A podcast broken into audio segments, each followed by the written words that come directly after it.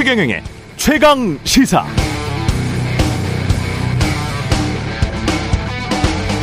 네, 원화 가치가 폭락하고 있습니다. 달러당 다시 1,300원 중반대, 1,340원 정도 되죠. 8월 주식시장 코스피도 이틀 빼고는 다 하락했습니다. 시장에서 기준점이 되는 미 10년짜리 국채 수익률이 2008년 금융위기 이후 최고치로 치솟았습니다. 왜 이럴까요? 두 가지 때문인 것 같습니다. 첫 번째, 시장이 다시 인플레이션에 주목하고 있다. 두 번째, 반면 중국에는 부동산 위기, 디플레이션, 실업, 경기 침체가 오는 것 같다. 미국 물가가 잡히지 않았, 않았다면 미국은 금리를 또 인상할 가능성이 커졌다는 것이고요. 그럼 지금의 고금리, 고물가의 상황이 예상보다 더 오래 지속될 수 있다는 것이죠.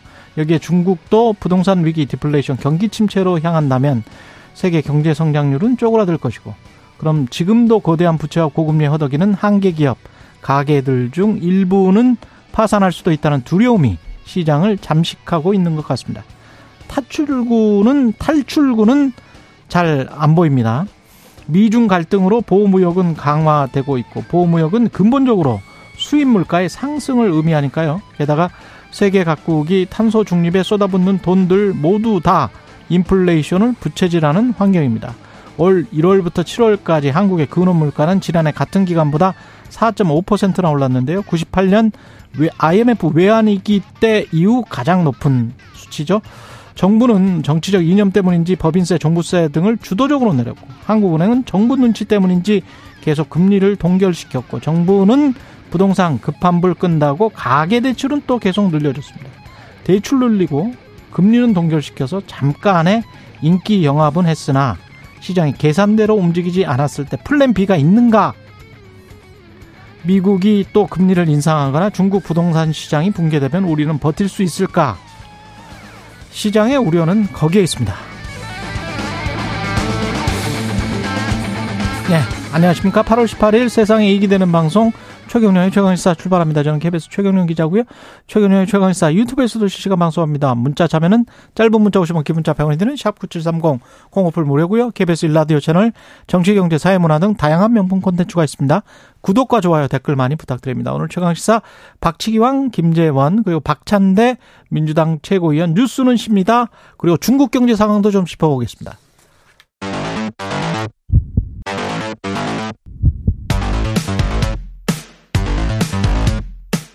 오늘 아침 가장 뜨거운 뉴스 뉴스 언박싱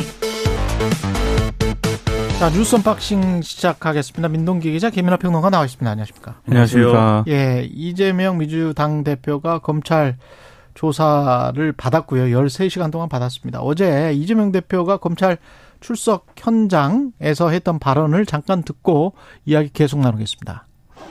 저를 희생제물로 삼아서 정권의 무능함과 정치 실패를 감춰보겠다는 것 아니겠습니까? 어떤 고난에도 굽힘없이 소명을 다할 것입니다. 기꺼이 시지프스가 될 것입니다. 네, 기꺼이 시지프스가 되겠다. 네, 이재명 대표가 어제 오전 10시 30분부터 서울중앙지검에서 조사를 받기 시작을 했고요. 어, 그리고 이, 어, 1시간, 그러니까 점심 저녁 식사 약 1시간 30분을 포함해서 모두 10시간 30분 동안 조사를 받았습니다. 조소 열람은 어제 오후 9시 30분부터 자정 무렵까지 진행이 됐는데요. 검찰은 이재명 대표에게 이 300장에 달하는 질의서를 바탕으로 조사를 진행을 했고 이재명 대표는 30장 분량의 서면 진술서로 대응을 했습니다. 뭐 질문은 굉장히 방대했다고 하는데요. 대부분의 질문에 대해서 이재명 대표가 검찰에 제출한 30장 분량의 진술서를 언급을 하면서 그 내용으로 대신하겠다. 이런 음. 식으로 이제 답변을 한 것으로 일단 언론에 보도가 되고 있습니다. 아, 이재명 대표 측에서 밝힌 내용을 보면 설명이 더 필요한 부분에 대해서는 답변을 보강했다. 이런 입장을 내놓았는데요. 어, 오늘 오전 12시 1분쯤, 그러니까 자정을 넘어서 청사를 나온 뒤 기자들에게 이런 얘기를 했습니다. 백현동 개발 사건은 객관적인 사실에 의하면 전혀 문제될 수 없는 사안인데 검찰이 목표를 정해놓고 사실과 사건을 끼워 맞춰 간다는 생각을 버릴 수가 없었다. 이렇게 얘기를 했고요. 검찰의 진짜 배임죄는 용도 변경을 조건으로 땅을 팔았으면서 용도 변경 전 가격으로 계약한 식품연구원이나 음. 이걸 승인한 국토교통부 이게 진짜 배임죄라는 얘기를 검찰에 하고 왔다. 이런 입장을 밝혔습니다. 어, 이재명 대표는 차량을 타고 이제 검찰청사를 바로 빠져나갔고요. 어, 검찰은 이재명 대표 조사 내용을 바탕으로 구속영장 청구 여부를 검토를 하고 있는데 일단 수원지검에서 지금 쌍방울 그룹의 대구 송금 사건을 수사 중이지 않습니까? 그래서 이 사건을 중앙지검이 넘겨받은 다음에 백현동 개발 비리 사건과 묶어서 구속영장을 청구하지 않겠느냐 이런 관측이 나오고 있습니다. 예. 일단 어제 이재명 대표 주장하고 그다음에 검찰의 반박 뭐 이런 것들이 많이 보도가 돼 있는데 이재명 대표의 주장을 뭐 예를 들면은 이런 부분에서 검찰과 부딪힌다 이렇게 보도를 많이 했더라고요. 이재명 대표는 이제 한푼 사익을 추구한 적 없다 이렇게 얘기를 했는데 검찰은 이제 사익 추구와 배임죄 이제 성립 여부는 관계가 없다 이렇게 이제 반박을 하고 있는 그런 상황인데 이게 사실 이제 어 서로의 뭐, 서로가 뭘 주장하는지를 정확하게 얘기를 해야 되거든요. 그래서 검찰이 얘기하는 배임죄는 이제 사익 추구와는 관계가 없다. 그건 이제 법리로 봤을 때 맞는 얘기입니다. 배임죄라는 거는 어떤 이제 기업이라든가 어떤 단체가 단체에 이제 책임을 맡고 있는 사람이 다른 사람에게 이제 이익을 주기 위해서 그 단체에 의도적으로 손해를 입혔다라는 거에서 이제 성립되는 법리이기 때문에 그 얘기 맞는데 중요한 거는 뭐 어제도 말씀드렸는데 재판에 가서 이 문제를 다룰 때에는 배임죄가 성립되는지 여부를 따지기 위해서 배임의 고의가 있는지 그러니까 동기가 뭔지를 이제 주로 본다 이 말씀드렸죠. 근데 이제 이재명 대표는 예를 들면은 뭐 기업의 주식회사의 사장이나 뭐이 음. CEO나 뭐 그런 직책이 아니고 이 성남 시장. 그렇죠 민선을 예. 통해서 이제 선출된 성남 시장의 시장의 이제 지위에 있었기 때문에 단지 이제 이 걷어들일 수익을 걷어들이지 못했다 또는 이, 수, 이 손해를 입혔다라는 맥락 이상의 어떤 그러한 이제 고의가 증명이 돼야 배임을 성립할 수 있다라는 게 한국식품연구원이 일반적인 사적 회사인가 그렇죠. 또는 이재명 대표가 주장하는 것처럼 국가 소속이기 때문에 그래서 그 이익이 그쪽으로 갔었을 때 그러니까 마치 그런 거예요. 국- 국세청에서 과거에 이제 정윤주 사장이 배임 혐의로 무죄가 났었는데 네. 그때 국세청의 그 법원에서 합의된 대로 좀 회사에다가 손해를 끼쳤다. 그런 식으로 이야기를 그러니까 했었는데 대법원이 일종의 이제 합의를 하라고 해서 그랬죠. KBS가 그걸 수용을 했는데 그걸 검찰이 배임이라고 한 거였죠. 근데 이 지금 맥락 속에는 또 박근혜 정부와 박근혜 대통령과 국토교통부가 당시 그런 지시를 내린 적이 있다. 이- 지금 이재명 대표는 그렇게 주장을 하는 것이고 그렇죠. 한국식품연구원은 또 사적인 회사가 아니다. 그렇기 때문에 이게 배임이 성립이 되는 거냐 그 돈이 다시 국가로 흘러갔는데 그런 주장을 하는 것 같습니다. 그 부분이 이제 예. 논쟁이죠. 그 지금 얘기는 이제 정리하자면은 음. 어, 지금 말씀드렸다시피 그래서 이재명 대표의 경우에는 당시 성남시장이었기 때문에 배임의 동기가 이제 추가로 이제 더 이제 엄격하게 판단되어야 된다. 그렇기 때문에 예를 들면 정치인의 입장에서 어떤 정책을 추진해서 이 예를 들면 자기가 맡고 있는 시나 뭐 이런 지자체에 손해를 입혔거나 또는 이제 민간업자가 수익을 거두게 했다. 요것만 가지고는 이 배임죄를 구성할 수 없다. 그래서 예를 들면은 이 민간업자들에게 흘러간 돈이 다시 이제 이재명 대표에게 돌아오는 구조라든가 음. 그걸 통해서 이재명 대표가 뭔가 정치적으로 뭔가를 기도하려는 뭐 대선 출마라든지 이런 걸 기도하려는 구조였다라고 하면 그때 이제 대선 출마라기보다는 뭐 도지사였을지 모르겠습니다만은 어쨌든 그런 구조였다라고 하면은 요게 이제 배임의 동기가 돼서 고의가 성립할 수 있겠으나 이재명 대표는 그런 게 없다 이 주장을 하는 거거든요. 그래서 이제 그게 사익 추구가 아니 다라는 것이고 검찰이 이제 사익 추구와 연관이 없다라고 얘기하는 거는 반드시 돈이 움직이지 않았더라도 그가 예를 들면은 이재명 대표에게 뭐 예를 들면 돈이나 이런 물질적인 금전적인 것이 가지 않았더라도 이 검찰의 주장은 손해를 끼치면 그, 그러면 배임 아니냐 그, 그런 말이죠 지금. 검찰의 지금 네. 주장은 배임의 동기를 입증할 수 있다라는 거예요. 그게 뭔지는 지금 정확하게 얘기 안 했지만 아, 배임의 동기를 입증할 수 있다. 그런 얘기인 거죠 결국은. 근데 음. 그 동기가 어떤 어떤 방식으로 입증할 수 있는지는 이제 이후에 봐야 될 것 같고 그 다음에 검찰이 의심하는 거는 이 민간업자라고 하는 김인섭 씨 등등 여기 나오는 이름들이 나오는 게 있지 않습니까? 예. 이 사람들이 사실상 이제 이재명 대표하고 가까운 사이였다. 라고 하는 것이기 때문에 그 그거를 이제 어떤 하나의 예를 들면 대장동 사건에서 유동규 씨가 받은 것을 그리고 정진상 전 실장이 받은 것을 받, 받아 김용 전 부원장이 받은 것을 정진상 전 실장이 가운데 있었던 것을 이제 음. 하나로 볼 거냐 이게 쟁점이잖아요. 이재명 대표하고 하나로 음. 볼 것이냐. 예. 지금 비슷한 논리로 흘러가는 것 같아요. 이제 구조를 보면. 그래서 이런 것들을 종합을 하면은 이후에 이제 요것에 요 쟁점에 이제 염두에 두고 법리적으로는 판단해야 된다 라는 거고요. 아직까지 점선이에요. 아직까지는 그렇죠. 제가 보기에는 점선이고 가까운 사이였다고 해서 배임이다, 뭔가를 줬다, 이, 이 증거가 되는 거는 아니고요. 예. 그 다음에 아직까지 나온 걸로는 점선입니다. 예. 그다음에 이제 요게 이제 법리적인 구조라고 하면은 지금 정치적인 구조가 또 하나 있습니다. 정치적인 예. 구조는 뭐냐면 어제 이제 이재명 대표가 어 이 마치 언론 표현에 의하면 예. 이 선거 유세와 같은 그러한 연설을 쭉 하면서 이제 음. 어 지금 지지자들이 환호하는 목소리도 듣고 이렇게 우린 들은 거잖아요. 거의 이제 연설 투가 이제 선거 연설 투인데 이게 이 사건이 그래서 지금 법리적인 맥락을 쭉 말씀드렸지만 정치적인 자장에서 벗어날 수 없는 사건이에요. 결국은 예. 그렇기 때문에 이 부분과 관련돼서는 영장 청구를 언제 하는 것이냐 그리고 거기에 민주당이 어떻게 대응하는 것이냐 이런 것들이 그다 하나로. 묶여 있는 거여서 예, 시점이 가장 문제가 되겠죠. 그렇죠. 그게 이제 관심사인데 지금 민동기 기자님 말씀해 주신 것은 지금 이제 이 대북 송금 문제하고 이제 같이 묶어 가지고 영장 청구할 거다라는 전망이 이제 보도가 나, 나오고 있다는 거잖아요. 근데 여기에 대해서는 어 오늘 일부 또 언론의 보도를 보면은 그렇게 되면은 대북 송금 문제는 한 번 더 조사를 해야 된다 이재명 대표를 그렇겠지. 그런 지적도 있고 그것까지 고려를 하면은 8월 달에 영장 청구할 것이냐 9월 달에 영장 청구할 것이냐의 문제에서 9월설이 훨씬 더 힘이 실리는 국면이다. 이 주장을 하고 있습니다. 이 언론은 그렇게 분석하는데 어제 이재명 대표가 이렇게 얘기를 했습니다.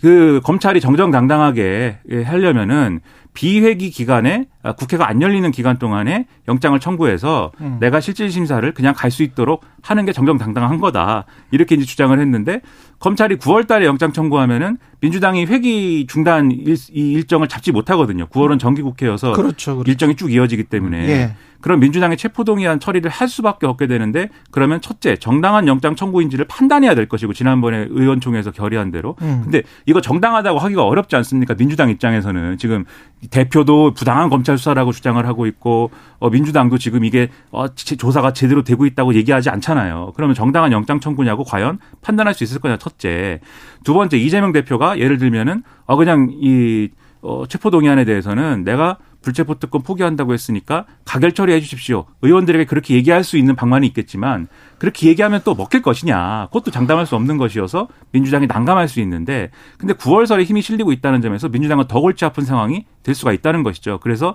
현명하게 대응하는 게 중요한데 저는 그런 생각은 했습니다. 이게 검찰 수사나 대응하고 정치적인 문제는 민주당이 일부러라도 좀 분리해가면서 대응할 필요가 있거든요. 그런 점에서 보면 어제 이재명 대표의 그 이제 입장 밝히는 그 그림 자체는 제가 볼 때는 훨씬 더 담백하게 가는 게 오히려 훨씬 더 낫지 않았을까. 정치적인 색깔을 입히는 그러한 모습보다는 그렇게 인식될 수 있는 모습보다는 어, 조사하라고 해서 왔다.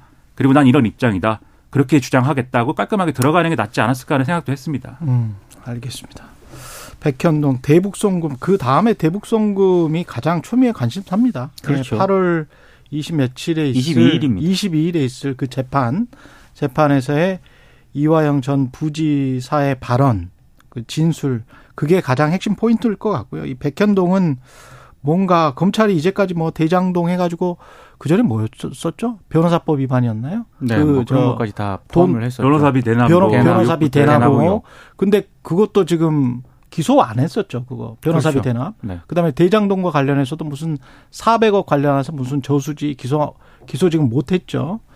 그 허위사실 공표 하나만 지금 기소를 한 것 같고 계속 메뚜기처럼 이렇게 뛰고 있는데 검찰 검찰이 정치적이라는 주장은 민주당에서는 계속 나오고 있고 국민의힘 일부에서도 거기에 관해서는 뭐, 뭐, 긍정을 하는 사람들이 있으니까 검찰도 이번에는 이제 제, 제발 좀 끝냈으면 좋겠어요. 구속영장을 제발 치고, 예, 기소할 게 있으면 제발 좀 기소를 빨리 해서 가을에는 좀 끝내라.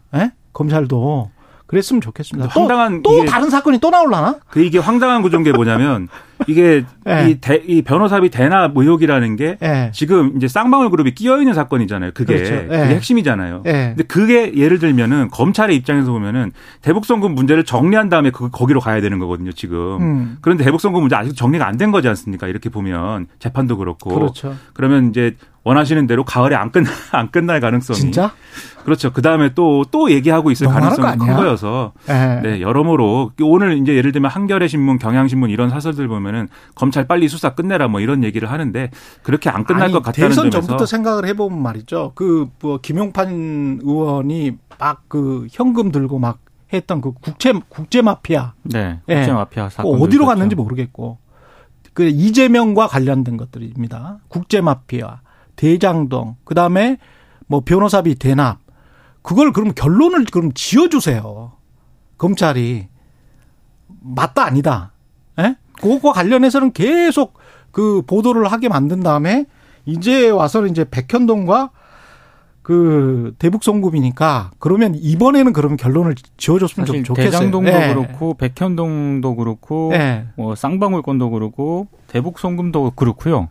검찰이 굉장히 오랫동안 수사를 해온 사안이거든요. 그렇죠. 예. 근데 지금까지 만약에 결론을 못 내리고 있다라고 하는 것도 정상적이지는 않습니다. 근데 제가 여기서 한마디만 덧붙이면 네. 검찰이 이렇게까지 수사의 판을 벌려놨는데 기소를 안 하리라 보기가 어렵고요. 기소는 기정사실화 돼 있는 그렇지. 상황인데 근데 그 시점 뭐 시점도 시점이지만 그럼 그 다음에 무슨 얘기 할 거냐면 이제 재판을 보자고 할 거거든요. 네. 법원의 시간이다. 네. 민주당에서도 그렇고 뭐 이런 얘기 할 것이기 때문에 예. 이것이 안 끝날 것 같다. 저의 이제 좀 아, 성남. FC 후원금 같은 경우도 제 3자 뇌물 혐의. 그렇습니다. 대장동 위례 신도시 개발 비리와 관련해서 이것도 기소돼서 재판을 받고 있네 있습니다. 예, 그렇고요. 예, 윤석열 대통령은 어제 미국으로 출국했고 현지 시간 18일 미국에서 한미일 정상회의가 열립니다. 아마 조금 있으면 미국은 이제 도착을 할 것 같은데요. 예. 어, 한미일 정상은 이번 회담을 계기로 삼국 협력 원칙을 담은 캠프 데이비드 원칙하고요. 그리고 공동 성명인 캠프 데이비드 정신은 이 문건을 채택을 하기로 했다. 이뭐 언론 보도가 이렇습니다. 이걸 바탕으로 북한 대응 중심의 삼국 공조 범위를 넓혀서 인도 태평양 지역 내에 독립적인 협력체를 띄운다는 그런 구상을 밝혔고요. 한미일 안보 협력도 한반도 차원을 넘어서 확대 강화가 되는 계기가 될 것이다. 뭐 브리핑을 통해서 이제 밝힌 내용입니다. 우선 캠프 데이비드 원칙이라고 하는 거는요. 어, 삼국이 뭐 공동의 가치라든가 규범에 기반을 해서 한반도와 아세안 그리고 인도 태평양 지역과 전 세계의 평화와 번영을 위한 협력을 강화한다는 원칙이 담길 예정이라고 합니다. 이제 한반도를 벗어나겠다는 그런 의미가 담긴 것으로 보이고요.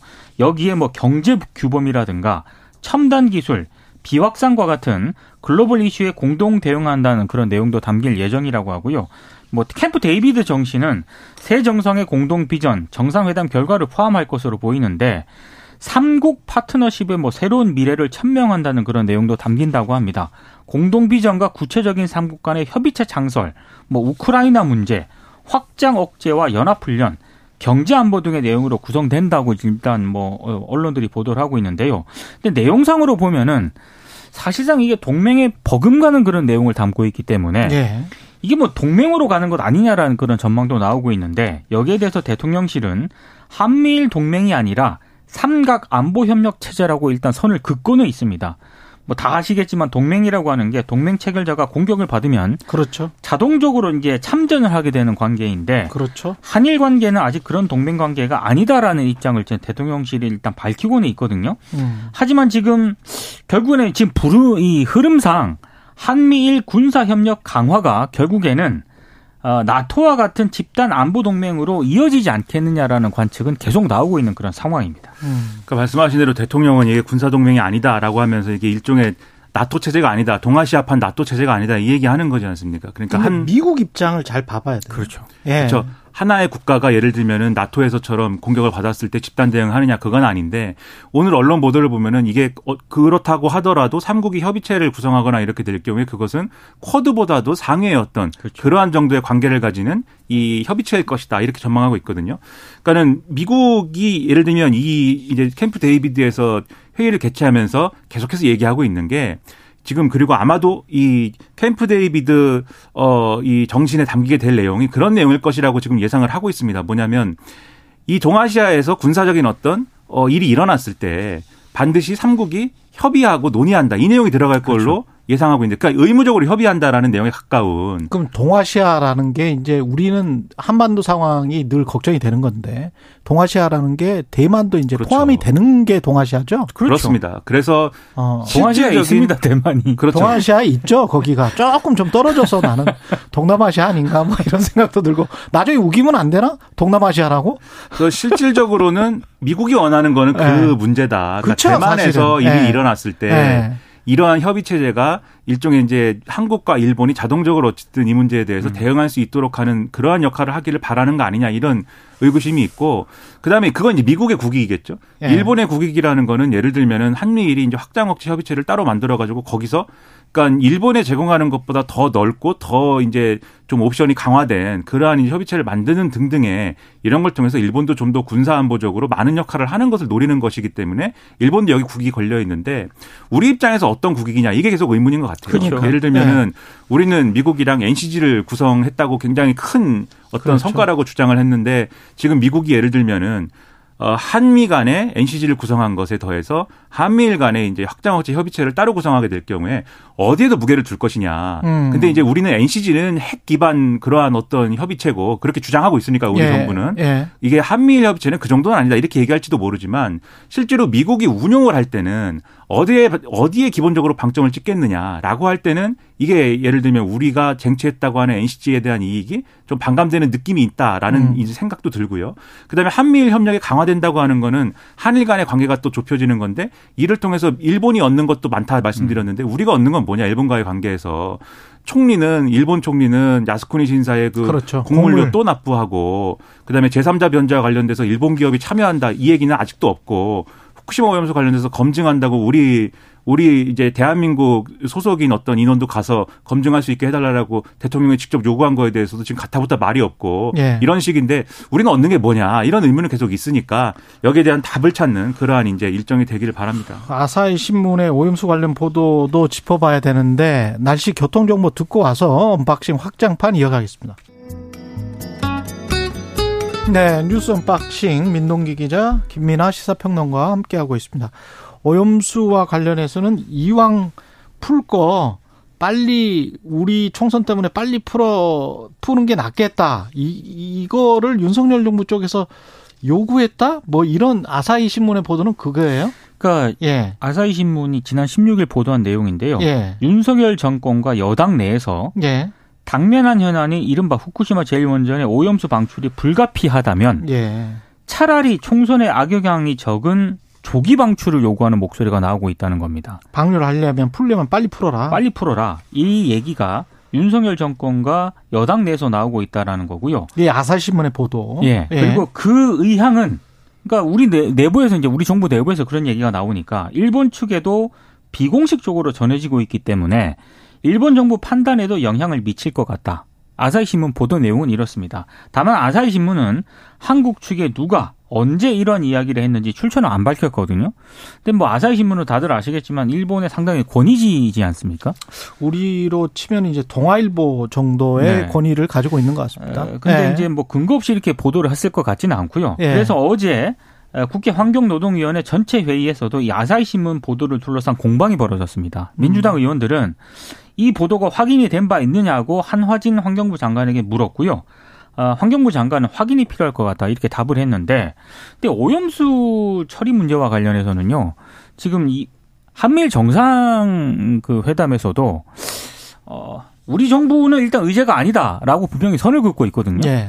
근데 지금 커트 캠벨 미 백악관 국가안보회의 인도 태평양 조정관 같은 경우에 최근에 브루킹스 연구소와 대담을 가졌는데 약간 이상한 얘기를 합니다. 오염수에 관해서 한미일 3국 모두 논의가 있어 왔다. 그리고 국제 원자력 기구의 조사 결과에 대해서 한미일 3국에서 모두 받아들였다라고 생각을 한다. 3국 모두에서 적절한 논의가 지속이 될 것이다. 이렇게 얘기를 했거든요. 이게 한미일 정상회담 앞두고 지금 이 얘기를 한 겁니다. 그럼 뭐 이번 회담에서 이 얘기 할 수 있다는 건가? 이런 해석이 나오고 있고 음. 또 기시다 후미오 일본 총리 같은 경우에는 일본 NH가 NH가 보도한 내용인데 한일 뭐 미일 개별 정상회담도 열린다고 지금 보도가 되고 있잖아요. 그렇죠. 근데 그 개별 회담에서 오염수 방류 계획을 기시다 총리가 설명을 하고 이해를 요구할 것이다. 음. 이것도 일본 NHK가 보도한 내용입니다. 우리 정부는 아니다라고 하고 있는데 아, 지금 뭐 일본 언론이라든가 아, 미국 쪽 분위기는 조금 다른 것 같습니다. 상황상 제가 예측을 해보면 공동 성명서에는 나오지가 않고 오염수가 논의를 한 걸로 일본 언론에서는 나오고 한국 정부는 또 부인하는 걸로 끝나면 그렇게 되지 않을까 뭐 그런 생각이 갑자기 드네요. 예. 우리 정부 설명은 패턴이. 우리 예. 정부 설명은 한미일 정상회의 의제가 아니다이지 않습니까? 예. 근데 이게 보통 한미일 정상회의는 다른 정상 예. 일정에 한미일 정상이 같이 오면은 뭐 하는 김에 겸사겸사 이렇게 뭐 하고 그랬기 때문에 어. 이게 공식 의제가 아니다라고 했을 때는 뭐 의제가 아니면 얘기 안 할 수 있다 이렇게 여기기 쉬운데 이번에 어디서 합니까? 캠프 데이비드에서 하지 그렇죠. 않습니까?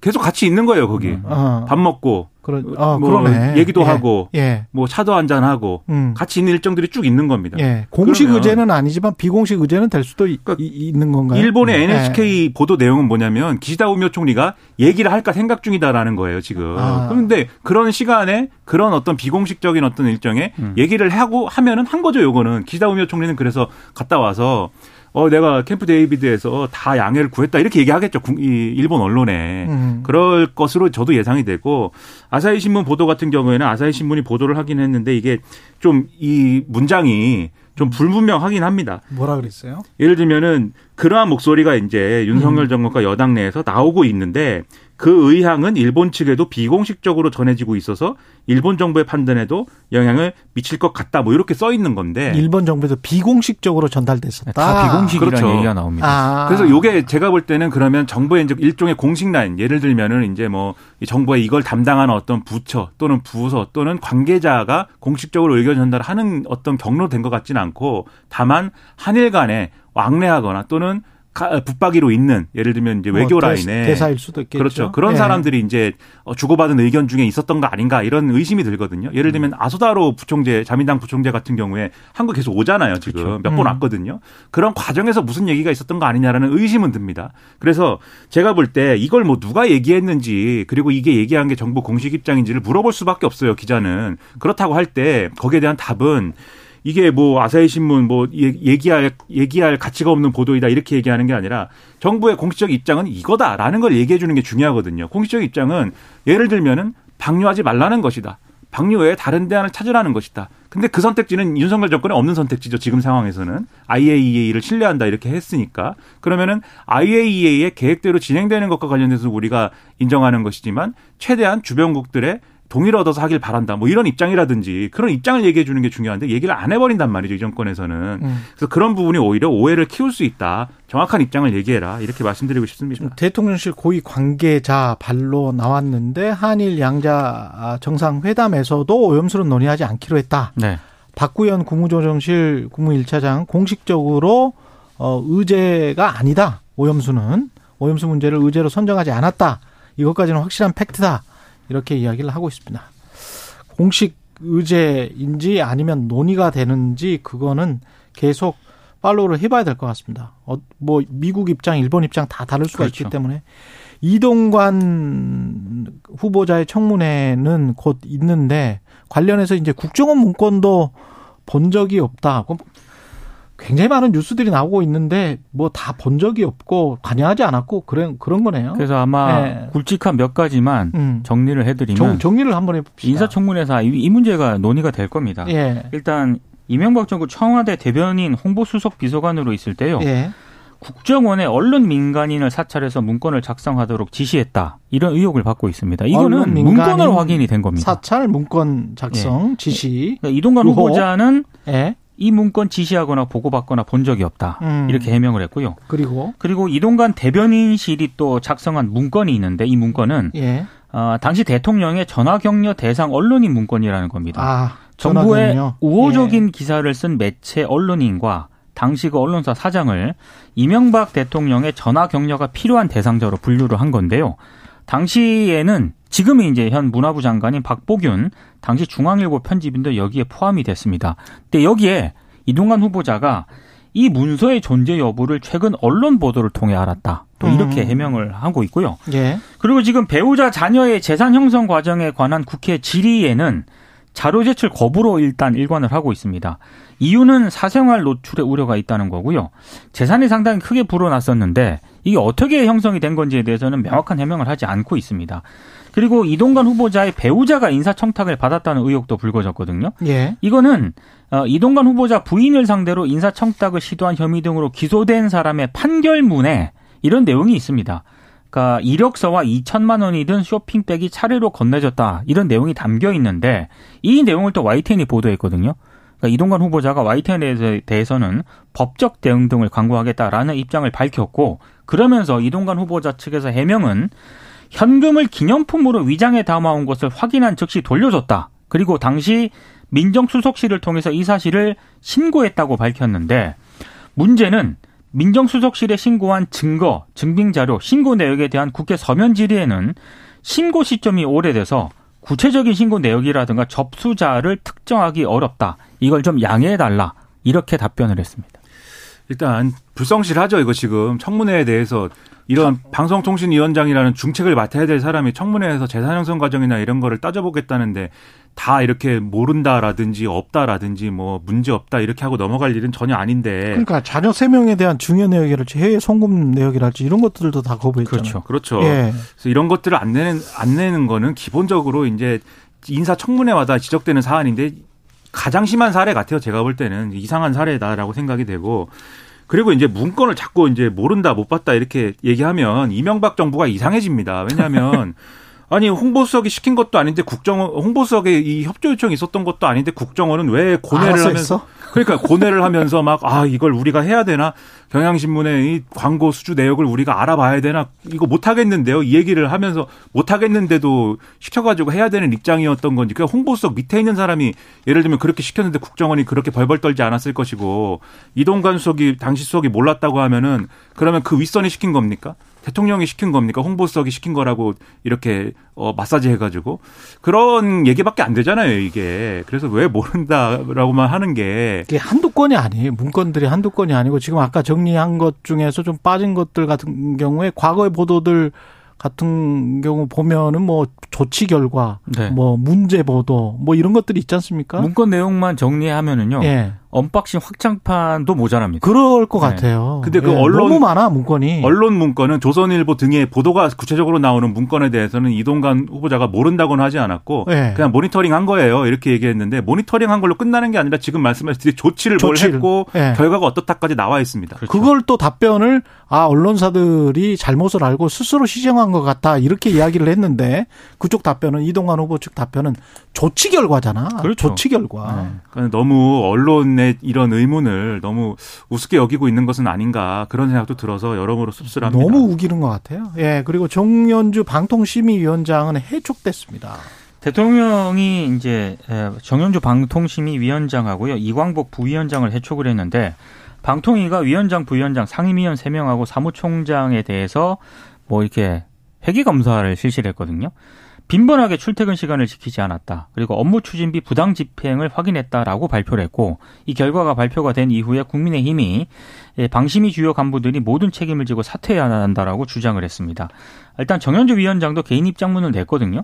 방통위원회에 급조된 별동 감사팀이 한 달 넘게 집중 감사를 한 뒤 내놓은 결과물은 허술하고 누추했다. 아, 15년 전에 KBS 사장에서 해임이 되지 않았습니까? 그랬죠. 네. 그때처럼 기록과 법적 대응으로 다시 싸우겠다는 입장을 내놓았습니다. 이 회계 문제는 이제 회계적인 문제, 그러니까 정현주 위원장한테 직접적으로 이제 책임이 있는지는 따져볼 문제 같고 출퇴근 뭐 이런 거는 9시 출근, 6시 퇴근 이게 안 됐다라는 거는 글쎄요, 뭐 이 방통심의 위원장에 대해서 뭐 그거를 헐겁게 규정해야 된다 이런 건 아니지만 그걸 가지고 해임의 사유의 하나로 꼽기에는 좀 뭐랄까요 미진한 것이 아닐까 이런 생각도 들어서 이 뭐 다른 부처 장관들도 9to6를 꼭 지키시기 바랍니다. 지금까지 민동기 기자 김민아 평론가였습니다. 고맙습니다. 고맙습니다. 예.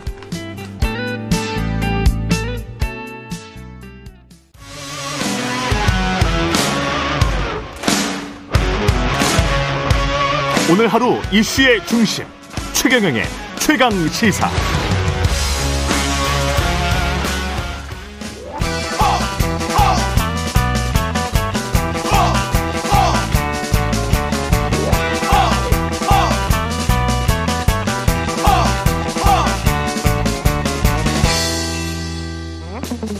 네, 링 밖으로 나간 박치기 왕 만나는 시간입니다. 국민의힘 김재원 최고위원 자리하셨습니다. 안녕하십니까? 안녕하세요. 예, 그 배에 구멍 내지 마라. 예, 구멍 구멍 내는 사람들은 멀쩡한 배에 구멍 내는 승객은 뭐 좀 불리할 것이다 이런 느낌이잖아요. 이철규 사무총장이 그게 무슨 무슨 누구를 지칭을 하는 겁니까 지금? 예, 아니 근데 네. 제가 그그 이야기를 듣고 음, 그 내용을 좀 어, 확인을 해봤어요. 예. 그 자리에 있던 분하고 전혀 예. 뭐, 어, 그 자리에 있던 분한테 예. 어, 확인도 하고 또 어, 당사자들한테도 조금 이야기를 들어봤는데 음. 기본적으로 뭐 내용은 그, 그, 이제 당 사무총장으로서 의원들께 좀 부탁하는 상황, 의원님들 지금 어, 당이 어렵다고 하는 것도 사실이다. 그렇지만 그렇다고 해서 어, 당 지도부를 뭐 이렇게 에, 어, 당을 공격하거나 당 음. 지도부가 아니라 당을 공격하거나 당 전체의 진로와 다른 이야기를 너무 심하게 해서 당 전체에 어, 큰그 피해를 입는 경우 피해를 입히는 경우는 좀 자제해 달라라고 부탁을 하면서 예. 그 내용으로 어, 나온 이야기로서 비유하면서 우리가 예를 들어 배를 타고 가는데 승객 중에 한 사람이 밑바닥에 구멍을 내고 있다면 그 사람을 태우고 갈 수 있느냐. 음. 아, 뭐 또 노를 젓는데 반대로 노를 젓는 사람이 있으면 그 사람을 태우고 갈 수 있느냐. 이런 비유를 들었다고 하더라고요. 음. 그런데 그런 말씀을 하신 분이 이제 사무총장이니까 그렇죠. 뭐 또 요즘 뭐 어, 이제 총선이 다가오니까 공천과 관련해서 여러 음. 가지 뭐 어, 흉흉한 음. 소문도 있잖아요. 그러니까 그것이 어, 좀 과도하게 해석이 되었다. 뭐 그렇게 이야기를 하는 분들이 있던데 어찌 됐든 음. 그배 타고 가면 사실 배가 침몰할까봐 겁나잖아요. 작은 배 같은 거. 예. 거기 구멍 뚫는 사람 있으면 그 사람 빨리 끄집어 내려야 되는 건 맞잖아요. 예. 음, 그리고, 어, 그런 내용을 이야기할 때 의원총회장에서 의원들한테 말씀하신 음. 내용이니까 아마 그 중에 음. 그 의원들 중에 그런 분이 꽤 있다고 판단하고 아, 의원들 중에 현역 의원들 중에 현역 의원들이 이제 그러니까 의원총회에서 이야기한 거죠. 예를 들어서 뭐, 어, 당의 구성원 전체에 대해서 이야기한다면 어. 예를 들어서 어뭐 최고회의 최고 최고회의라든가 또 예. 뭐 다른 방법으로 했겠죠. 근데 의원총회라는 것은 의원들끼리의 회의이고 특히 이제 의원들 간의 음, 자유로운 대화는 비공개로 하기 위- 위해서 어, 당 사무처 직원도 기록하는 직원 외에는 어, 전부 그 퇴장하는 근데 제 기억에 현역 의원들 중에 유승민, 이준석 현역 의원 아니잖아요. 그죠? 그렇죠. 그러면 현역 의원들 중에서 당을 그렇게 매섭게 비판을 한, 뭐, 그 분도 만약에 그런 분이 있다면 네, 잘 되라고 이제 했을 건데, 네. 그런 분이 기억이 안 나는데, 국민의힘에 있었어요?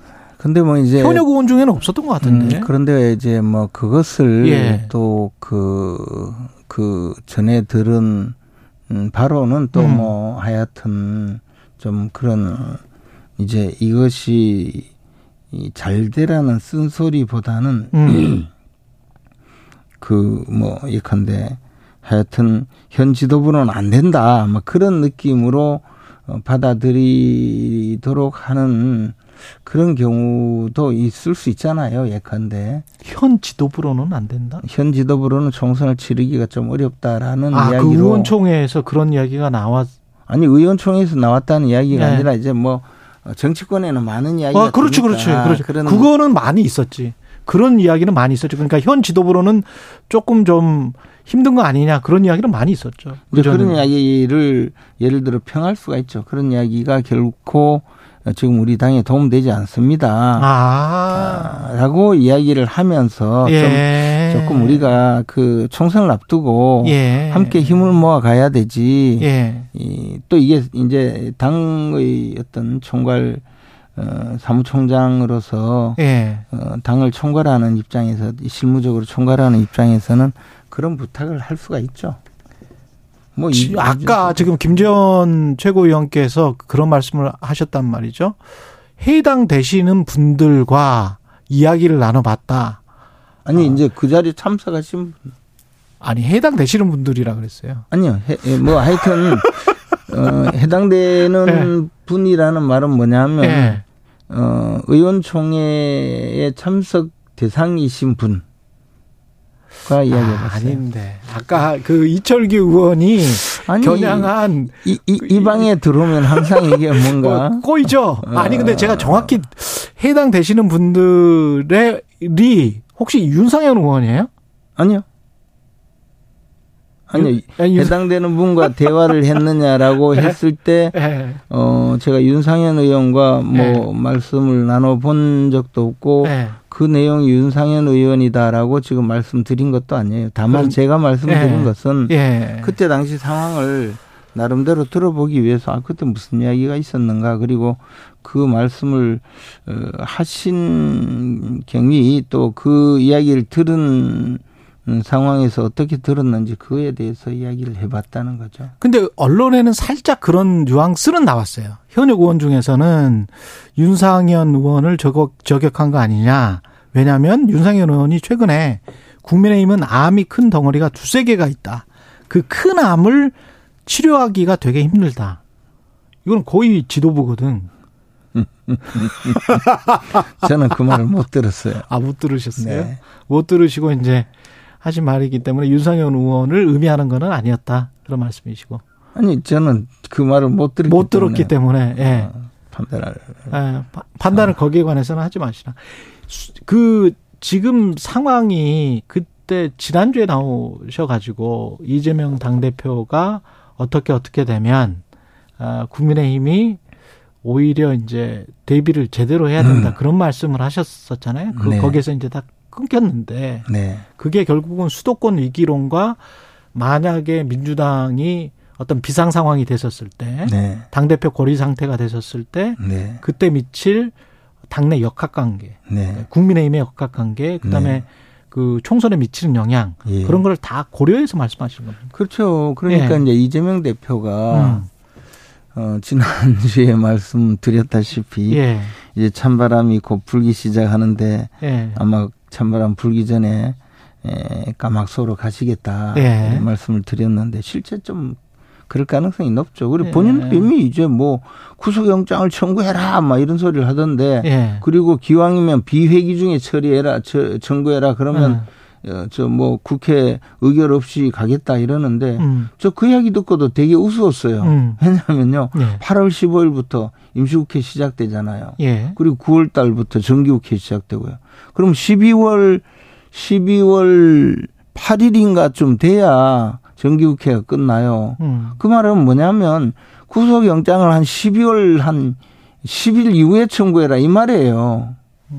막 들으면 거창하게 그 어, 이야기하는 것 같은데 내용은 그런 이야기가 되잖아요. 그러니까 그러면 8월 임시국회를 아예 소집을 안 하든가 그렇게 해야 되잖아요. 음, 근데 제 이야기는 이제 이게 어그 스스로가 그 자유롭게 민주당 의원들을 풀어줘야 되거든요. 예, 아니면 아예 저 신상 발언에서 내가 억울하다 하지만 내가 법원에 가서 음, 영장 실질 실질 심사를 받도록 여러분들이 그냥 날 보내달라 그렇게 해서 가서 어 자신의 그 서명을 구하면 되는데 어, 검찰에서 그 물어볼 내용이 단순히 에, 앞에서 대장동 사건처럼 배임 이런 수준이 아니라는 뜻이죠. 음, 어, 여러 가지 그 내용이 있을 거라고 예상이 되는데 그렇게 되면 이번에 어 구속영 이번에는 뭐 금전 문제가 많이 포함된 걸로 보여요. 그러니까 구속영장이 발부가 되면 그 다음 단계로는 민주당이 이제 어 이재명이 없는 이 상황을 어떻게 넘길 것인가. 저는 민주당이 조금 내홍을 겪겠지만 결국은 지금보다는 훨씬 튼튼해진 민주당으로 나올 것이고 그렇게 되면 민주당은 원래 지금 그 의석 분포로 봐서도 수도권이 강하죠. 예, 강한 데다가 어 이재명이라는 장애물이 제거되고 나고 음, 민주당이 제대로 혁신하는 모습을 보이면 이게 한 석 달 정도 지나면 정, 정치적인 또 어, 그 역동성은 굉장히 커지거든요. 아, 저는 민주당이 분명히 새로운 당대표가 선출되면, 어, 당면까지 바꾸면서 이재명의 잔재를 지울 가능성이 있다고 봐요. 그런 시점은 언제나 보세요? 한 뭐 1월, 2월 되겠죠. 1월, 2월. 네. 그럼 총선 직전이네. 그렇겠죠. 그렇게 되면 그때까지 우리 당이 우리 당은 어, 거기에 대비해서 여러 가지 그 단계별 대안을 마련해 두는 것이 필요하다고 보죠. 근데 국민의힘이 그동안에 보인 이제 김기현 대표 가 선임 그 임명되는 과정, 그리고 뽑히는 과정, 선출된 과정, 그리고 이제 그 이준석이랄지 유승민이 이렇게 밀려나는 과정, 그리고 그러니까 두 가지인 것 같아요. 유승민은 밀려난 게 아, 미- 아니고 그렇죠. 스스로 예. 이렇게 지금 예. 나가고 있고 예. 그러니까 만약에 총선을 이준석은 어. 밀려난 게 아니고 사법적으로 지금 이렇게 뭐 그렇게 이제 해석하실 수도 있겠습니다. 그 중간 평가 총선을 중간 평가 그 다음에 중도 확장 이 두 개의 이야기로 놓고 본다면 네. 중간 평가라는 측면에서 봤을 때는 참사랄지 뭐 이런 것들 잼버리 누구의 탓이든 간에 네. 뭐가 좀 정부 입장에서는 외교와 관련해서도 뭐 바이든 날리면도 있었고 사실은 이 나중에 이제 중간 정산을 하면 그렇게 이제 득점이 많이 안 된, 안 됐단 말이에요. 그거는 이제 대통령 지지율로 나오는 거잖아요. 그 다음에 중도 확장의 노력은 지금으로는 없는 것 같아요. 이제까지 상황으로는.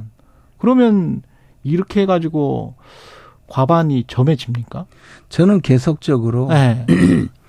우리가 이제 선거에 임하면 네. 어, 그 수많은 선거를 치러보지 않은 음. 학자라는 분들, 예. 어, 그런 분들이 외국의 그 선거 전략 책을 저는 많이 읽어봤거든요. 예. 뭐 미국에서 나온 예. 선거 전략, 영국에서 나온 선거 전략 그런 책들과 또 뭐 토론도 해보고 했는데 음. 어, 등장하지 않는 내용이 중도 확장이라는 의미예요.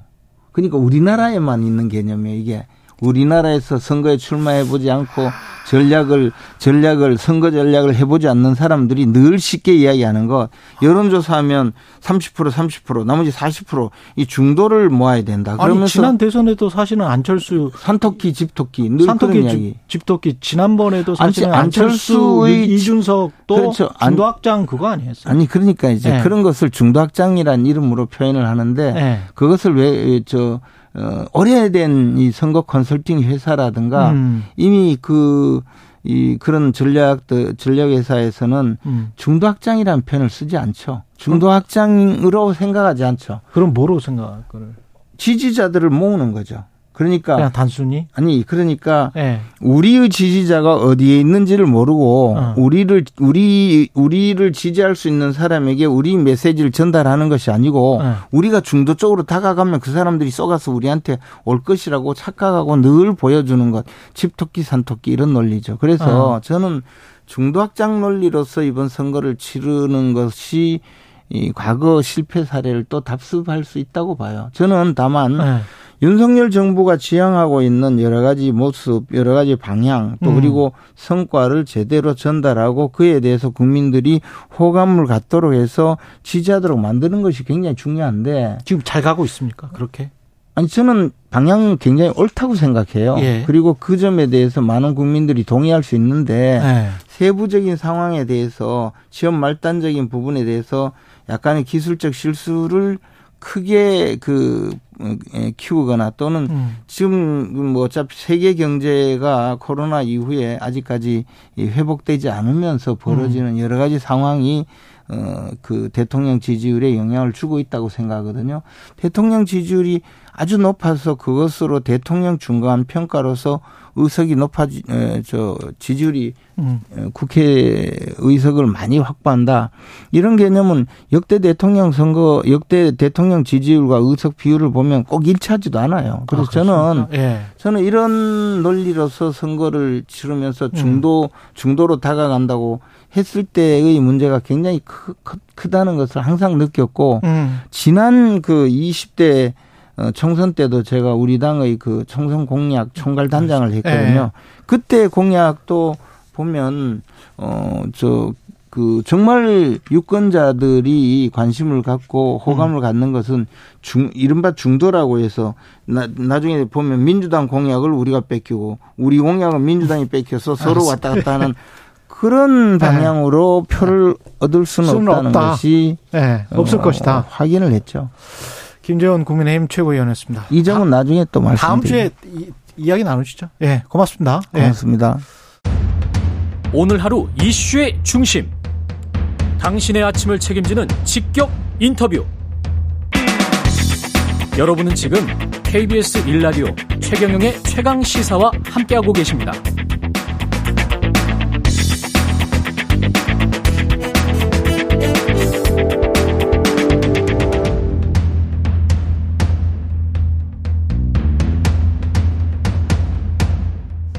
네, 기꺼이 시치푸스가 되겠다. 어제 이재명 대표 어 백현동 개발 특혜 의혹 사건 피의자로 검찰에 출석하면서 한 말인데요. 향후 민주당 대응은 어떻게 될지 박찬대 민주당 최고위원과 이야기 나눠보겠습니다. 안녕하십니까? 네, 안녕하세요. 예, 그 어제 직접 가셨었죠. 네. 예, 그 마중을 나가. 예, 마중 나갔습니다. 예. 뭐 철저하게 혼자 나가시겠다 그래서 예. 변호인 한 명 딱 데리고 나가셨거든요. 음. 그래서 들어가는 거는 저기 폰으로 보고 예. 나올 때쯤은 한 9시 정도에 나오지 않을까 예상을 해서 예. 9시에 나갔는데 예. 실질적으로는 12시가 좀 넘어서 나오셨어요. 12시 좀 넘어서. 네. 예. 상황은 어떻게 지금 판단하고 계세요? 글쎄요, 뭐 백현동 어, 사건 같은 경우는 백현동 사건은 어, 잠깐 뭐 이렇게 나오시는 변호사님을 잠깐 배웠는데 예, 예 뭐 새로운 것은 없었다. 음. 예, 뭐 아무래도 뭐 검찰 입장에서는 어, 조사를 임하면서 조금 구체적인 질문들은 있었지만 뭐 새로운 것은 없었고 영장을 칠 만한 수준은 아닌 것 같은 걸로 지금 판단하시는 것 같아요. 대북 송금이랄지 이런 음. 것과 엮어서 영장을 칠 것이다. 9월이나 10월에 뭐 이런 이야기는 어떻게 판단하십니까? 예, 엮어서 할 가능성이 있는 것 같아요. 아. 저번에 국회로 체포 동의안을 한번 넣었을 때도 예. 성남 FC하고 대장동을 엮어가지고 하지 않았습니까? 예. 근데 그때 어 영장 실질 심사를 하기 위해서 체포 음. 동의안을 냈는데 동의안의 내용을 보게 되면 범죄 소명도 뭐 전혀 되어 있지 않고 음. 사실 구속 요건을 거의 만족시키지 못했던 것 같아요. 예. 물론 이제 부결됐기 때문에 실질 심사까지 가지는 못했는데 음. 요번 건 같은 경우도 백현동 건하고 그다음에 쌍방울 대북 송금과 관련된 부분에 대해 가지고 엮어서 영장을 칠 가능성은 좀 있지 않겠나. 어. 특히 이제 우리는 이제 비회기 기간에 영장을 치면 예. 뭐 당당하게 실질 심사를 받겠다. 음. 지금 이렇게 사실은 이야기하지 않았습니까? 예. 아마 비회기 기간에 영장을 못 칠 거예요. 자신이 없어서. 음. 어, 지금 우리에서 원내 지도부에서는 어, 금요일 날로 사실 8월 국회를 마치고 25일인가요? 예. 그리고 6일간 정도를 비회기 기간을 두거든요. 그럼 8월 말 9월 초에 치지 왜 안 치느냐? 아마 안 치는 게 아니라 아마 못 칠 거라고 생각이 됩니다. 대북 송금도 대북 송금과 관련된 부분도 실질적으로 예. 쌍방울 측에서 대북 송금 800만 불을 했다고 하는데 그렇죠. 어, 네. 그것과 관련해서 뭐 이재명 대표를 위해서 경기도를 위해서 대북 송금을 했다. 음. 그리고 사전에 보고됐다. 음. 서로 협의됐다 이런 부분에 대해서는 사실은 전혀 소명되지 않고 있고 음. 어, 오로지 사실 이화영 전 부지사의 진술에만 지금 의존하고 있지 않습니까? 예. 근데 그 진술의 내용도 사실은 지금 어, 어떻게 흘러가고 있는지 막 혼란한 가운데 좀 있는 상황이고요. 오락가락. 네. 근데 만약에 8월 음. 22일에 법정에서 네. 이화영 전 부지사가 보고했다라고 진술을 한다면 검찰은 구속영장을 칠 요건 근거 같은 게 되지 않을까요? 일단은 예. 다음 내일이네요, 그죠? 예, 그렇죠. 내일 있을 재판에서 예. 아 내일이 20일. 아니구나 22일이니까 다음 주 화요일이죠. 그렇죠. 예. 예, 그 재, 그때 재판에서 어떻게 돌아가는지 내용을 좀 살펴봐야 되는데 음. 거기 보면 뭐 변호인들 간에도 사실은 의견에 많은 차이가 있고 음. 그리고 또 먼저 변호사 같은 경우에는 변호사 의견서를 통해서 진술의 일부 변동이 있었다라고 아. 하는 얘기가 있었는데 예. 어, 이화영 전 부지사의 입으로 직접 한 얘기는 아니었고 예. 또 옥중 편지를 보게 되면 그러한 사실이 또 없다고 전면 부인하고 있지 않습니까? 그렇죠. 예. 그리고 그 이후에 다시 또 김영태 변호사도 또 다른 의견을 또 이야기했고 음. 이제 더 중요한 거는 가족 되시는 그 부인의 탄원서라든가 입장문 내용을 보게 되면 어, 이화영 부지사가 많은 심적 압박을 좀 받고 있는 상황이 아닌가. 예. 어, 10개월 넘게 구속되어 있는 상황에서 어, 검찰의 상당한 압박 그리고 회유 뭐 이런 게 있었다라고 하는 거를 이해하고 하고 있기 때문에 어 22일을 지켜봐야 되기는 하겠지만 음. 뭐 단순 진술이라든가 진술이 있을지 또 없을지 음. 또 있어도 그 신빙성에 대한 판단 뭐 여러 가지를 아마 고려하지 않을까. 음. 제가 볼 때는 어 많은 법률가들은 예. 사실 영장을 치기 어려운 상황이다. 예. 특히 재판에 가가지고는 그쪽이 승소할 가능성은 굉장히 낮게 보고 있는 것으로 알고 있거든요. 그쪽이라는 건 검찰. 검찰 쪽이죠. 예. 네. 지금 아, 압수수색을 제가 세다가 포기했는데 367번까지 셌었거든요. 음. 예. 어, 요새 계속 뭐 이재명 대표 관련된 것만 그렇죠. 367번을 했고 또 어제도 또 뭐 여러 군데 또 동시에 또 압수수색 들어가지 않았습니까? 예.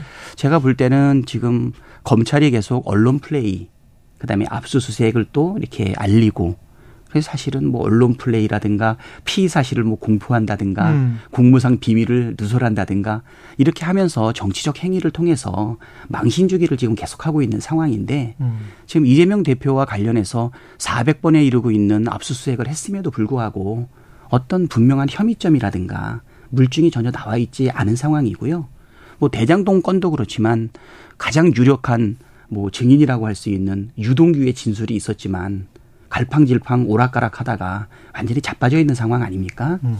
그렇기 때문에 오로지 진술에만 의존하고 또 진술도 또 어려운 상황 또 어, 사법적으로 궁박한 처지에 있는 사람들에 대한 변경된 진술에 의해서만 사실은 엮어나가는 모습을 보고 있기 때문에 제가 볼 때는 법률적으로는 영장을 치기도 사실은 어려운 상황이다. 근데 회기 중에 영장을 치기는 칠 것 같습니까? 아마 정치적 목적을 가지면은 어. 비회기 중에는 못 칠 거라고 보이고요. 예. 영장을 치면은 바로 실질 심사 들어가지 않습니까? 예.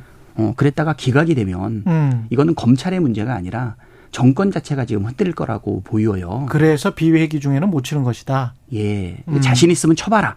음. 라고 하는 이야기고요. 근데 이제 회기 중에 치게 되면은 이제 정치적 목적은 있는 거죠. 예. 질질 끈다든가. 어. 회기 중에 쳐서 어, 민주당에 예. 사실 좀 흔들어대는 부분도 좀 있지 않습니까? 그 검찰 입장에서 만약에 반론을 펼친다면 네. 우리가 충분히 수사가 안 돼서 어쩔 수 없이 9월이나 10월에 치는 거다 이렇게 지금 주장할 수도 있을 거 아닙니까? 수사가 뭐 2년 넘게 한 수사를 지금 기간에 아. 연장한다는 건 좀 궁색한 변명인 것 같고요. 예. 사실 압수수색을 400번 정도 한다는 것은 네. 이재명 대표가 어제도 말씀했지만 음. 단한 푼의 사적 이약을 취한 적이 없다. 예. 한 푼도 받은 적이 없다. 만약에 그랬다면 나는 벌써 검찰과 그 탄압에 의해서 가루가 되지 않았겠냐라고 어. 이야기하는데 사실 거기에 어 직관적으로 봐도 음. 어 2년 넘게 수, 수사를 하고 음. 400번의 압수수색을 하고 그리고 어 궁박한 처지에 있는 증인들을 음. 비틀어서 알겠습니다. 진술을 이끌어냈지만 뭐 음. 어떤 뾰족한 물증도 그다음에 설득력 있는 진술도 없지 않았나 이렇게 생각합니다. 회기 중에 친다면 그 어떻게 대응을 해야 된다고 보세요? 민주당이나 이재명 대표는? 이재명 대표께서는 예. 저번에 교섭단체 연설을 통해서 음. 네뭐 당당하게 어, 어, 특권을 포기하고 음. 임하겠다라고 이야기를 했는데 예. 하여간 투표는 해- 해야 되는 거잖아요. 저- 법상으로는. 투표는 네 그거를 피할 수는 없더라고요. 그렇죠. 투표 여부랑 관계없이 자진 출두해서 그냥 영장 실질 심사를 받을 수는 없는 것으로 지금 없더라고요. 알려져 예. 있거든요. 예. 예. 그래서 아마 자유투표에 맡겨지지 않을까 이런 생각이 들고요. 음. 저도 개인적으로는 그 검찰이 사실 정의를 실현하기 위해서 범죄를 조명하기 위해서 하는 행동이라고 보이지 않고 음. 철저하게 정부의 무능을 감추고 그다음에 야당을 탄압하고 민주당을 흔들어대기 위해서 음. 아마 어, 이 재판을 통해서 이길 거라고 하는 음. 사실은 기대나 확신은 없는데 음. 내년 총선을 앞두고 민주당을 흔들어대는 방법으로 사실 정치적 행위를 검찰이 하고 있다 이렇게 보입니다. 국민의힘이나 뭐 검찰이 그런 생각을 가지고 있는지는 모르겠습니다만은 가결을 어 시키지는 못할 것이다. 부결이 될 것이다. 그러면 또 정치적으로 또 어 이렇게 질질 끄는 모습이 보여질 것이고 그러면 그게 또 민주당에게 타격이 될 것이다. 그런 생각을 할 수도 있지 않습니까? 그렇죠. 제가 그래서 볼, 아예 그냥 뭐 야 가결 시켜라 라고 당 대표가 선언해 버리는 건 어떻게 생각하세요? 글쎄요. 일단은 그 비회기 기간에 네. 음, 비회기 기간에 아, 영장을 치는 것이 음. 사실 서로의 정치적 목적을 그나마 좀 희석시키고 음. 정당한 영장 집행을 위해서 하는 것인 모양새를 좀 갖출 수 있지 않습니까? 예.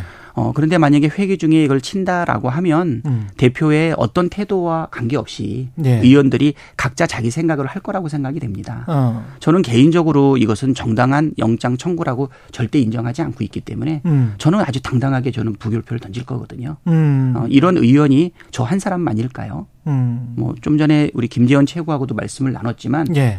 어, 민주당의 뭐 최고 전략은 예. 뭐 새롭게 어, 지도부를 구성하는 것처럼 말씀을 했는데 음. 왜 우리 당한테 유리한 그런 방안을 제안을 하겠어요? 제가 볼 때는 예. 이재명 대표를 중심으로 해서 똘똘 뭉친 총선 전략이 가장 위협적이지 않을까. 어. 우리는 정당한 어, 전당대회 법적 절차를 통해 가지고 예. 대표를 뽑았고 그리고 지도부가 구성되지 않았습니까?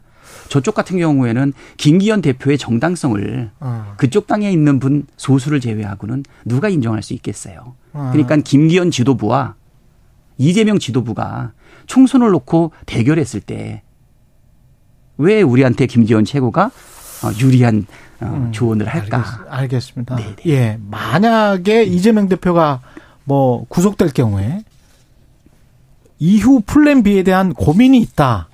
그 의원님이 어제 한 인터뷰에 아닙니다. 고민은 고민 아 고민 정도. 예. 제가 볼 때는 아까도 말씀드렸지만 네. 영장 청구 가능성도 사실은 합리적으로는 낮고 예.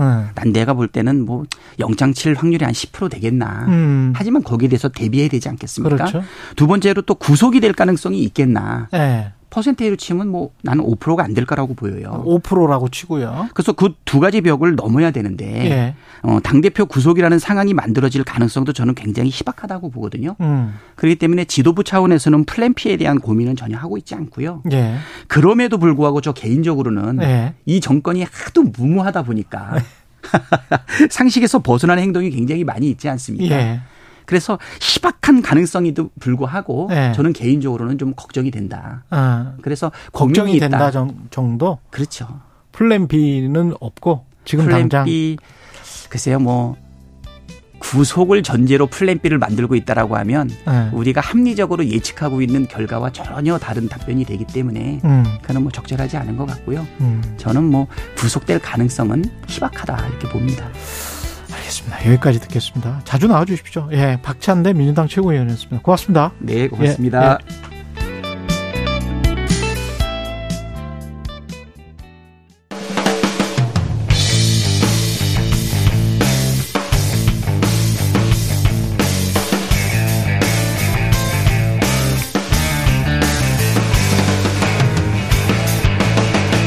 최경영의 최강 시사.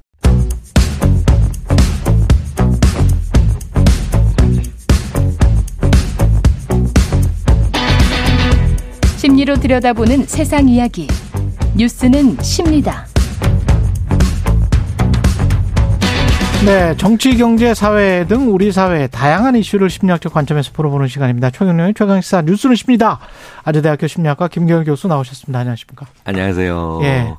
교수님은 지각을 하신 적이 없죠. 뉴스는 십니다. 어, 뉴스는 십니다에는 없고요. 예. 물론 근데 저도 지각해 본 적이 있기는 있죠. 예. 있는데 예. 어 그런데 강연 같은 음. 거할때 음. 기업에서 그 이제 인사팀이나 이제 교육 그렇죠. 담당자가 어, 김경열 교수는 어 내용이 중요한 게 아니라 안 늦어서 섭외를 해야 된다. 강연자 늦게 오면 정말 그렇죠. 담당자 입장에서는 왜 방송 관계자분들도 속 타시는 거 못지않게 정말 그렇죠. 예, 정말 속이 타들어 가거든요. 정말 근- 중요한 해요. 강연에 늦으시는 분들이 있어요? 연사인데? 있다 그러더라고요. 아, 예. 그분들의 심리는 뭘까요? 그래서 예. 물론 이제 저도 제 인생에 한 번 늦어본 적이 있거든요. 아, 네네. 예. 이제 그 회사 분들이 들으시면 어 우리 회사 얘기하는구나라고 생각하실 텐데, 예. 근데 정말 제 인생에 정말 왜 뭐, 왜 그거 있잖아요. 정말 당황스럽고 민망하고 예. 다 합쳐서 뭐냐면 수치스러운 기억인 거죠. 그러니까 우리가 이제 점심 먹을 약속에 몇 분 늦을 수 있다라는 건 이제 조금 미안한 거고, 어 미안 그렇죠. 정도가 네. 되지만 이건 되게 수치스러운 거거든요. 그렇죠.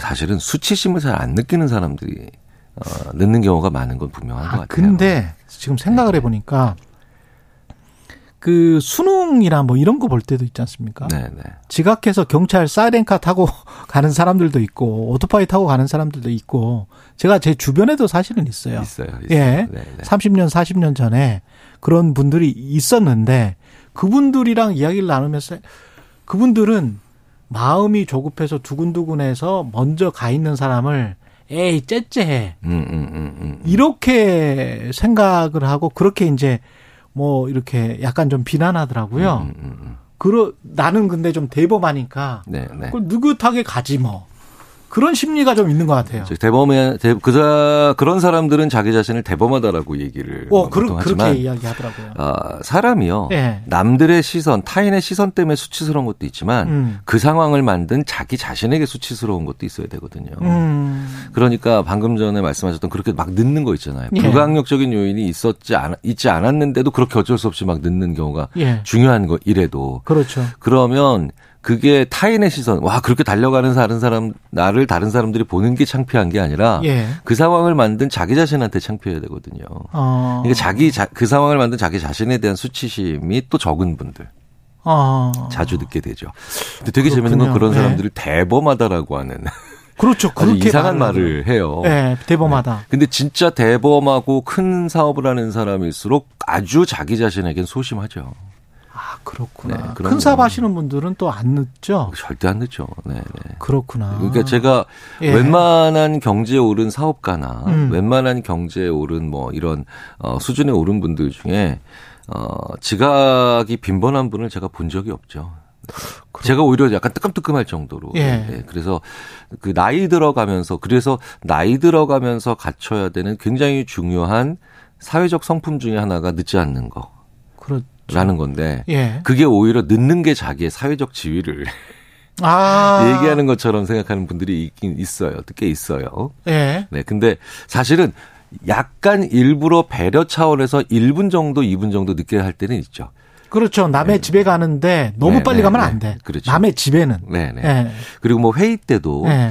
회의 때도 어 내가 너무 일찍 가 버렸는데 내가 그 회의에서 가장 높은 위치에 있는 사람이다 서열상. 그렇죠. 그러면 어 늦지 않았음에도 불구하고 나보다 늦은 사람 때 나보다 늦은 그렇죠, 어, 그렇죠. 그런 그 이제 하급자가 오히려 주위에 어 눈총을 받을 수가 있으니까 음. 그런 걸 배려해서 살짝 요럴 때는 한 1분 정도 늦게 들어가는 게 좋겠다. 예. 자, 이, 이 모든 그러니까 이 지각이라고 하는 게 절대 기준으로부터 늦는 게 아니라 예. 사람들이 그 시간과 상황에 대해서 가지고 있는 정해진 시간에 대해서 매번 기꺼이 그때마다 고민을 해야 되는 게 예, 중요한 거죠.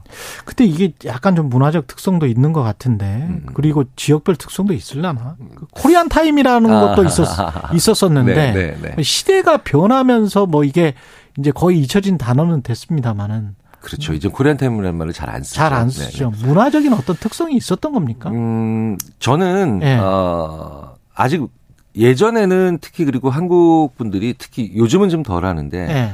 롤 모델이 없으니까 특히 외국 사람들은 어, 시간 잘 지킨다. 음. 이런 얘기 많이 했거든요. 그랬었죠. 예, 근데 이제 요새는 우리나라의 내부에 롤 모델들이 많으시니까 야, 워낙 그- 잘 지켜요, 네, 우리나라 네. 사람들. 예. 그런 사람들이 많으니까 그, 그 사람은 잘 지키는데 왜 너는 안 지키냐. 이렇게 얘기할 수 있기 때문에 그런 건데 예. 사실 한국 사람이 시간 약속을 잘 안 지킨다. 그런 연구가 있는지 저는 잘 모르겠거든요. 음. 그런데 아, 분명히 시간 약속을 중요한데 잘 지키지 않는 사람들의 아, 또 다른 측면을 우리가 그때 봤던 건 맞는 것 같아요. 음. 저는 그걸 주체성이라고 얘기하는데 주체성. 주체성이 뭐 이제 굉장히 사전적 정의가 여러 가지가 있는데 저는 아, 다 떠나서 그냥 주체성은 지가 주인공이라고 생각하는 생각. 아. 자기가 주인공이라고 생각하는 생각. 예. 아, 그 다음에 이제, 아, 내가 제일 중요한 사람이고, 나의 뜻은 굉장히, 아, 또, 아, 영향력이 강할 수밖에 없다라고 생각하는 거. 아. 사실 한국 사람 주체성 굉장히 강하거든요. 예. 그러니까 왜, 뭐, 시골 동네 할아버지들께서도 사장 나오라 그래, 시장 나오라 그래. 영어로 번역도 안 되는 말들이 있죠. 예. 너 내가 누군지, 내가 누군지 알아? 막 이런 거. 음. 그 영어로 번역하면 do you know who I am인데. 예. 근데 이런 말을 자꾸 한국 사람들이 좀 많이 하고, 막말도 좀 많죠, 한국 문화가. 음. 근데 그런 게 다 내가 주체성이 강하기 때문에. 그렇구나. 에너지도 많지만 그렇기 네. 때문에 자기가 좀 중심적으로 생각을 하는 그런 아. 게 있는데 또 다른 한편으로는 한국 사람들은 자기소개할 때 나는 뭐 좋아하고 뭐 잘한다 이렇게 외국 사람처럼 쓴 게 아니라 저는 삼남 이녀의 엄격하신 아버지와 그렇지, 자살한 그렇지, 어머니 그렇지. 사이에서 이렇게 관계를 또 중요하게 생각하거든요. 그러네. 그래서 한국 사람들은요 나와 중요한 관계에 있고 음. 아 그리고 나한테 어, 굉장히 의미 있는 관계다라고 하면 주체성이 높을수록 안 늦어요. 아. 네네. 그렇군요. 그런데 어, 나랑 중요한 관계가 아니고 음. 어, 그렇기 때문에 나한테 큰 의미를 줄 수 없다라고 생각하면 예. 오히려 주체성이 높은 사람일수록 더더 늦어요. 아. 그런 패턴은 분명히 보입니다. 그렇군요. 그러니까 네. 이게 한국 문화에서는 더더욱이나 그렇기 때문에 상대방도 주체성이 높은 사람이거든요. 그렇죠, 그렇죠. 네, 한국에 못난 사람 없습니다. 예. 아니, 사, 저 질문들이 꽤 와 있습니다. 사사공사님이 저 프로 지각러인데요. 음, 음, 음, 음. 그 프로 지각러들이 꽤 있지 않습니까? 어, 있죠, 있죠. 예. 그 본인도 그리고 괴로워하시는 분들 예. 계세요. 반론이 있는데 네. 저는 대범하지도 않고 눕고 싶어서 늦는 음, 게 음. 아니고 진짜 열심히 준비하는데 출근 시간에 5분씩 늦는다. 네, 네. 저도 안 눕고 싶다. 교수님 방법 음. 좀 알려주세요. 이렇게. 어, 5분씩 이렇게 균일하게 늦는 분들. 네. 아, 이거 진짜 신기하더라고요. 예. 신기한데, 예. 어, 5분, 10분 이렇게 정해진 시간만큼 딱 균일하게 늦는 분들은요. 음. 대부분 내가 거기까지 가는데 지금까지 100번을 갔으면 음. 가장 짧은 시간에 간, 그러니까 가장 긍정적인 사건이죠. 아. 네, 그리고 가장 긴 시간에 간 부정적인 사건인데 기준이 중간도 아니고 가장 긍정적인 시간에 대부분 맞춰서. 정말 편하게 생각하는구나. 네, 네. 정말 그래서- 편하게 네, 네. 생각하는구나. 그래서 대부분 좀 부정적인 사건에 좀 초점을 맞추셔야 돼요. 그렇군요. 가장 늦었던 시간. 그러니까 이 편차가 이렇게 존재하잖아요. 그렇군요. 네, 근데 사람의 기준을 어디로 잡느냐에 따라 다르거든요. 근데 굉장히 많은 분들이 의외로 가장 짧게 그러니까 짧은 시간에 갔던 시간이 기준되는 경우가 많아요. 아, 이거는 그 저는 지각을 진짜 안 하는 편인데 어지간해서는 정말 안 해요. 근데 이게 하다 보니까 이게 꼭 안 좋은 것도 있네. 왜냐하면 저는 지각을 안 하는데 늘 다른 것도 마찬가지고 약속 시간도 마찬가지고 워스트 시나리오를 가장 최악의 시나리오를 항상 상정을 해. 그렇죠. 네, 네. 만약에 지하철이 방금 전에 떠나버렸으면 그래서 7분 정도가 늦게 도착을 하게 되면 그 worst 시나리오까지 상정을 해서 가거든요. 그러니까 이제 대개는 빨리 가는데 그런데 그 모든 제 인생의 뭐 계획도 worst 시나리오가 먼저 오기 때문에 네, 네. 다른 사람들이 보기에는 굉장히 좀 부정적이네.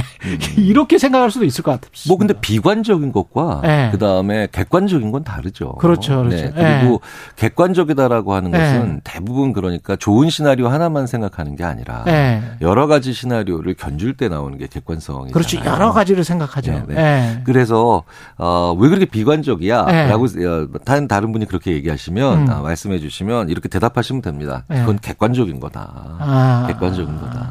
그렇군요. 세상에 네. 좋은 시나리오 하나만 보고 사는 사람들. 그렇죠. 네네. 그처럼 위험한 삶이 없죠. 위험, 위험해. 그건 네네. 너무 위험하죠. 예. 7432님이 아마 이분도 그러시는 것 같은데 저는 약속에 갈 때 마지막까지 버티다가 음. 마지막까지 버티다가 몸을 일으키거든요. 이건 왜 그런 걸까요? 시간이 많이 남으면 몸이 몸이 안 움직여져요. 이런 사람들이 있구나, 진짜. 예. 그, 예. 제 주위에는 심리학자 한 사람이 예. 그래서 작은 책을 가지고 다녔, 다녔어요. 음. 그 버릇을 고치기 위해서. 무슨 얘기냐면 그렇구나. 내가 먼저 갔을 때 그 다음에 그 사람이 또 한 10분 정도 나중에 온다. 그럼 예. 그 10분 동안에 할 일이 없는 거예요. 그치. 네.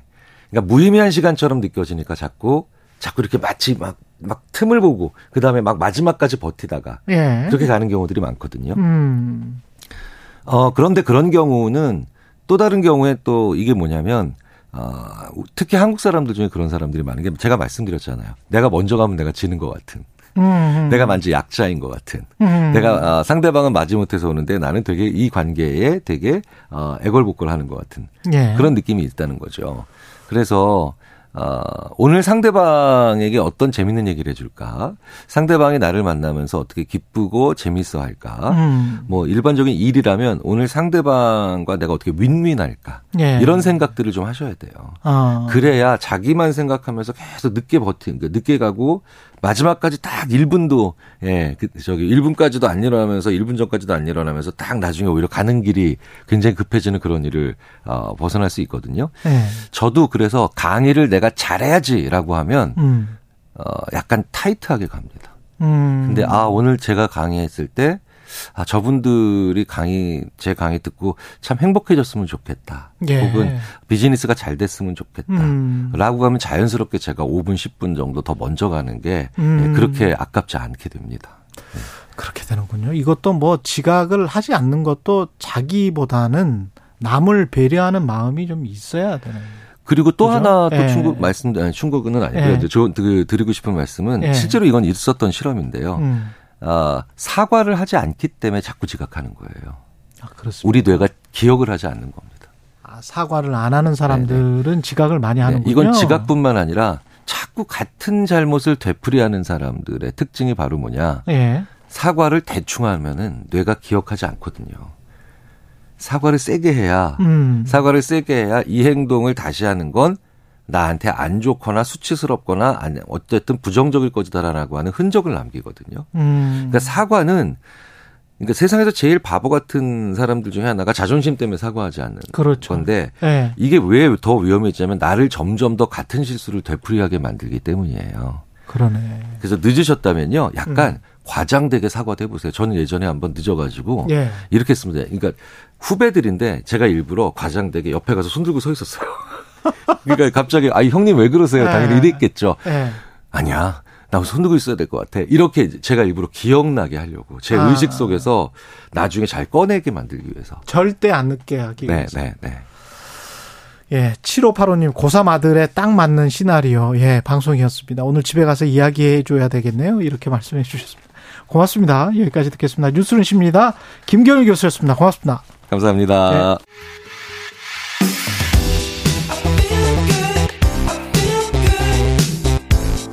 세상에 이익이 되는 방송 최경영의 최강 시사 네, 중국 경제 별로 안 좋습니다. 수출 내수 모두 적신호가 커졌고 부동산 개발 업체 일단 디폴트 우려가 나오고 있습니다. 중국 경제 전문가 베이징에 있는 어, 이철 작가 전화 연결돼 있습니다. 안녕하세요. 네, 안녕하세요. 예, 예. 비구이 위한 이게 컨츄리 가든 예, 최대 부동산 개발 업체라고 하는데 상황이 심각한 겁니까? 아, 예, 심각하죠. 예. 어느 정도 규모인가요, 이게? 어, 비그윈이 작년 기준으로 그, 어, 매출이 우리나라 돈으로 65조 정도 되는데요. 예. 이게 2021년 그 전에는 우리 돈으로 102조였으니까요. 규모가 크기도 하고 또 매출이 급감하기도 하고 그렇습니다. 음. 이게 저 중국 부동산 시장이 뭐 위험하다 위험하다가 사실은 오랫동안 나온 뉴스인데 지금이 진짜 위험한 거는 맞습니까? 네, 지금 진짜 위험한 거는 맞는 것 같습니다. 예. 말씀하신 대로 2020년부터 중국 정부가 이 부동산 버블 문제를 심각하게 생각해서 여러 가지 정책을 시행해 왔고요. 예.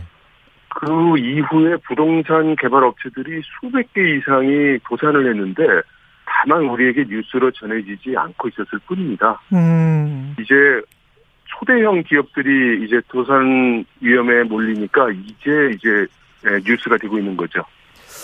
이게 지금 홍다 사태보다 파급력이 더 클 것 같습니까? 만일에 도산을 한다면 그럴 것 같습니다. 일단 규모로는 예. 좀 비글 위안이 어, 헝다에 비해서 그 부채도 적고 음. 이 재무 상황도 훨씬 낫기 때문에 예. 아마 디폴트가 난다 해도 데미지는 적을 것이라고 보긴 하는데요. 예. 헝다의 경우에는 대도시의 일부 시민들이 피해를 입는 상황인데 비해서 음. 비계위안은 전국적으로 중, 지방 중소도시에 아주 많이 배하고 있거든요. 예. 그래서 비그위안에 문제가 생긴다면 훨씬 많은 중국 국민들이 대규모로 피해를 입을 것 같습니다. 근데 중국이 그 중국의 자본주의가 저 미국식 자본주의는 아니잖아요.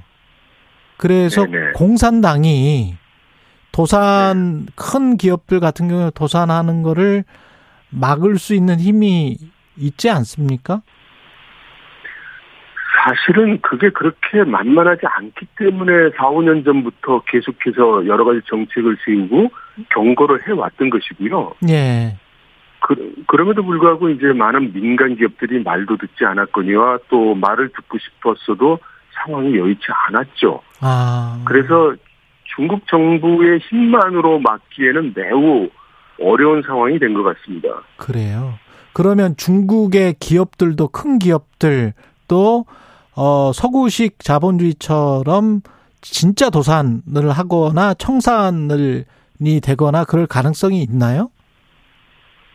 아, 그렇습니다. 음. 원래 그 4, 5년 전에 정책을 발표했을 때 예. 그때부터 이미 부동산 기업들이 디폴트가 나는 경우에는 모두 도산시키겠다고 아. 이미 수년 동안 공언해 온, 왔어요. 그러면 그게 중국의 중국 정부 그다음에 중국의 인민은행이랄지 뭐 상공은행이랄지 있지 않습니까? 그 어떤 금융 위기로까지 전이되는 그런 도산입니까? 그것이 이제 그 관건입니다. 예. 원래 중국 정부가 이 부동산 버블을 우려했던 것도 바로 지적하신 금융 쪽으로 파급이 될까봐 걱정해서였는데요. 예. 예, 지금 상황은 금융으로 파급될 가능성이 충분히 있어 보이는 상황이죠. 어떤 점에서 그렇습니까? 아, 지금 지방 정부 재정이 예정이 없이 급격히 악화됐기 때문이고 아. 주론 주된 원인은 이 팬데믹 3년을 지나면서 예.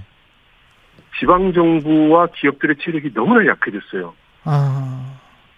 그래서 원래는 버틸 수 있을 것이라고 생각했었는데 팬데믹 3년을 거치고 나서 보니까 너무 허약해져서 이걸 버텨내기가 이제 의문시 되는 거죠. 예. 지금 마침 또 디플레이션 상황이고 실업률도 청년들이 높고 그런데 만약에 중국이 돈을 더 찍어낸다. 금리를 인하한다. 네네. 그렇게 해서 어떤 타개할 수 있는 방법 어떻게 보세요? 그게 한계가 있어 보이거든요. 예. 그 많은 분들이 그 중국은 그 통화팽창을 하지 않았으니까 통화팽창을 하고 경기 진작을 할 수 있지 않느냐라고 말씀하시는데요. 예. 중국 정부의 시각은 통화팽창을 막 하게 되면 위안화의 화폐 가치가 떨어지게 되고 그렇죠. 이렇게 예 이렇게 되면은 중국에 투자돼 있는 외자들이 이제 더 빠르게 유출될 가능성이 크고 안 그래도 지금 나가고 있는데 예 에, 그리고 외화로 대출한 게 크거든요. 그것들이 환율이 이제 위안화가 절하되면은 위안화로 돈을 버는 중국 기업들 입장에서는 외채 부담이 몇 배로 뛰는 거예요. 그러네. 예. 그리고 외자가 빠져나가게 있습니다. 되고 공장 철수하게 되면 당연히 또 실업률이 늘 것이고 실업률이 늘면은 아 사람들의 분노가 조직화될 수도 있고 그러면 공산당 자체의 위기로까지 번질 수가 있기 때문에 그것도 쉽지가 않네요 보니까 그렇습니다. 지금 아. 상황은 사회적 그 흔들림이 음. 충분히 예상되는 상황이죠. 청년 실업률이 뭐 21%라고 하는데 8월 이후부터는 실업률 발표를 안 하기로 했잖아요. 그리고 뭐. 그 아니다 21%가 아니고 뭐 사실은 한 50%될 거다 이런 보도도 나오고 그랬었는데 실업도 아주 심각한 상황입니까 지금? 실업이 매우 심각하고 특히 광동, 후젠, 상하이 이쪽 남방에서 굉장히 심각합니다. 아 그리고 무엇보다도 예. 국가 통계를 이제 사람들이 어 실업률 이거 들여다봐야 되겠는데 이거보다 더 높은 것 같은데 이러잖아요. 그렇죠. 그러면 국가 통계를 하나하나 사람들이 뜯어볼 상황이 전개될 수 있는데 음 그건 중국 정부가 절대 원하지 않는 상황일 겁니다. 그렇게 되는군요. 그러면 그 지금 사실은 공장들 미 미중 갈등 때문에라도 서방 쪽에서 돈을 많이 빼잖아요. 공장도 네네. 뭐 이전시키고 뭐 이런데 중국으로서는 뭐 뭐 내수도 그렇고 수출도 그렇고 뭐 타개할 수 있는 방법이 없, 없겠네요. 마땅한 게. 지금 지금 타개할 방법이 지금 선명하게 나오지 않고 예. 어, 조치는 수없이 지금 며칠 간격으로 내놓고 있기는 하지만 예. 기본적으로는 과거에 리커창 정부에서 제시했던 정책들을 이리저리 조합해서 나오는 게 대부분이에요. 아. 그리고 이미 타이밍을 놓쳐서 지금 다시 한다고 해서 효과가 있겠는지는 의문입니다. 그렇군요. 그러면 내수와 수출에서 동시에 막히면 중국으로서는 가지고 있는 그러면 외화 자산이랄지 이런 거는 든든합니까? 어떻게 보세요? 그것 그것도 그렇지가 않은 것 같습니다. 그래요? 그, 그동안 예. 중국이 수년 동안 그 무역 수지 흑자인데도 불구하고 외환 보유고가 별로 변화가 없어서 미스터리였거든요. 그러니까. 예. 예, 그런데 그중 상당 부분이 그 외자의 철수가 자- 작용하고 있는 것으로 이렇게 의심이 되고요. 외자의 철수하고 외환 보유고가 어떻게 작용이 되죠? 아, 그러니까 예를 들어서 중국에 있는 미국 공장이 이제 중국에서 나오면 예. 자기가 투자했던 돈을 다 가지고 나가죠. 음. 거기에 대해서 중국 정부가 발표를 안 하고 있어요. 구체적인 데이터를. 아, 그렇군요.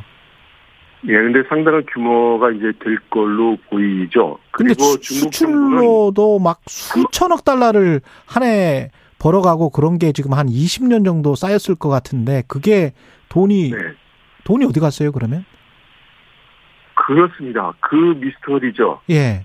그런데 아마도 그 2015, 16년경에 한 1조 달러 정도가 갑자기 대규모 유출된 사건이 있었고요. 예. 그 이후에 지금 그 미중 갈등이 생기면서 지속적으로 서구 기업들, 외국 외자 기업들이 철수해 나가고 있어서 그 음. 돈도 상당할 것으로 보입니다. 그러면 중국 인민은행에 제 기억에 제일 잘 나갔을 네. 때가 뭐 한 4조 달러 정도 있지 않았었어요? 아, 외환 보유고 총액은 예. 지금 3조 2천억 달러 수준을 유지하고 있습니다. 그러면은 걱정 없는 거 아닌가요? 그래서 중국 정부는 걱정 없다 이렇게 얘기하고 있죠. 아, 그런데 뭐 그 통계도 그러면 맞는지 틀린지 모르겠다. 지금 작가님은 그렇게 지금 생각하십니까? 저뿐만 아니고 많은 예. 사람들이 의구심을 가지고 보고 있고요. 음. 아마 실제 사용할 수 있는 외화는 훨씬 적을 것이다라는 게 이제 일반적인 시각이죠. 아, 시간이 아깝네. 1분밖에 안 남아가지고. 그러면은, 만약에 중국에서 지금 부동산 계속 이기고 실업률 디플레이션 경기 침체로 가면 한국 경제는 어떻게 되는 거예요? 한국 경제는 세계 각국 중에서 아마 가장 큰 충격을 받을 걸로 생각이 듭니다. 어떤 측면으로? 우리는 지금 중국과 동조하는 경제 체계거든요. 그러, 우리는 세계에서 가장 큰 중간재 위주 가공무역 산업 국가고 중국은 전 세계 최대의 제조 국가고요. 심지어 원, 중국 네. 경제가 위축되면 우리는 훨씬 더 위축됩니다. 그렇군요. 그러니까 중국에서 수출 못하면 우리도 중간재 수출을 제대로 할 수가 없다. 중국 어, 위안화 가치가 떨어지면 한국도 원화 가치가 동조적으로 같이 떨어져 왔던 패턴이 있었는데 그것도 지속될 거라고 보세요? 그것이 이제 격차가 조금씩 나고 있고요. 네. 따라서 중국이 위안화 가치가 떨어지면 예. 우리 제품을 사갈 수 있는 능력도 줄어드는 거죠.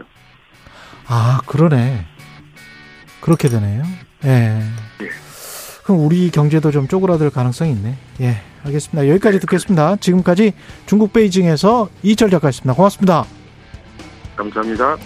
8월 18일 금요일 KBS 라디오 최경의 최강 시사였고요. 다음 주에 뵙겠습니다. 고맙습니다.